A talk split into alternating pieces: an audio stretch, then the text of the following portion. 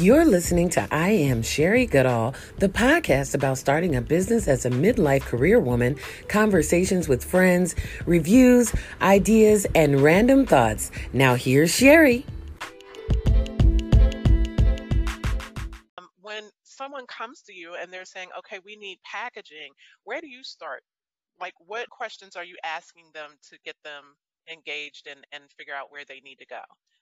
Because most people just say, I need a box or an envelope, like you said. They totally do. And then I, sometimes I feel like, well, I think I have it somewhere on e- a response email or something like, look, I'm going to ask you a lot of questions.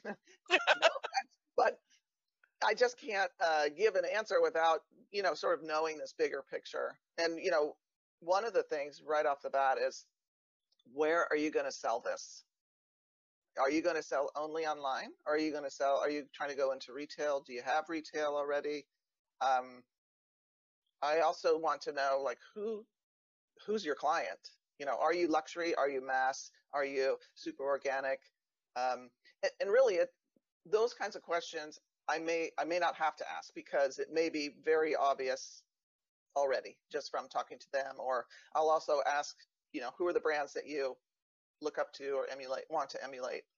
Um, because all those things to me, then I have to figure out, well, what would be the right material? If we're just talking a box, you know, what would be the right material? Now, if you're doing, say, a gift set, we'll go back to the uh, beauty business. Maybe you're doing a gift set, you know, what, three or four lipsticks in a kit. Some brands, you know, typically what you might do is you might have a, a plastic vac tray, a vac tray in there inside a box. Um, but some brands like, no, no plastic. We're not doing plastic, even if it's recycled. RP, you know, rPET. Mm-hmm. No, we're not doing plastic. So those, all those kinds of questions, like who's your audience? What, what do you stand for? That's, that's like really, really important. And then of course, quantity. Quantity yes. is always key. and you know, a lot of people don't know yet. Um, and they want to know what's your MOQ. MOQ is what's the minimum order quantity. And sometimes it's not a quantity that's minimum. Sometimes it's a total dollar figure that's minimum. So, gosh, Sherry, there's just so many, there's just so many variables.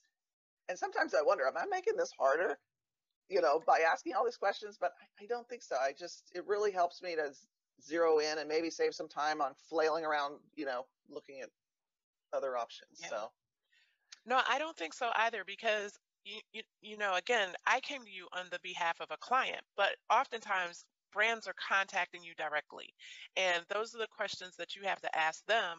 Um, and I had to go through a lot of answers I had. Some of them I had to go back to the client and say, okay, we need X, Y, and Z and you know even the dimensions of what you're going to put in the box things yeah. like that and then my favorite that I, I love following you on um, instagram because you will be out shopping somewhere and you see a box that completely excites you and i think that's hilarious because i don't know anybody who gets more excited about a box than you and you put it up on instagram and because now i understand more um, I see the excitement with you when you're putting those pictures up. So talk about the marketing aspect. Like once the box is created, I don't think people realize, you know, things like color and where it's located on the shelf.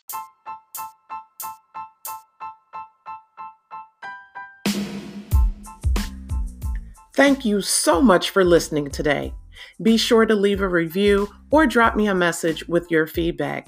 And don't forget to subscribe to this podcast follow me on all social media, and watch this episode on my YouTube channel. You can find me everywhere at I am Sherry Goodall. And if you like what you're hearing, donate in the Anchor FM app or through Patreon so that I can make more content like this for you. And until the next time, be bold and unapologetic. And always remember, I said what I said, and I meant it.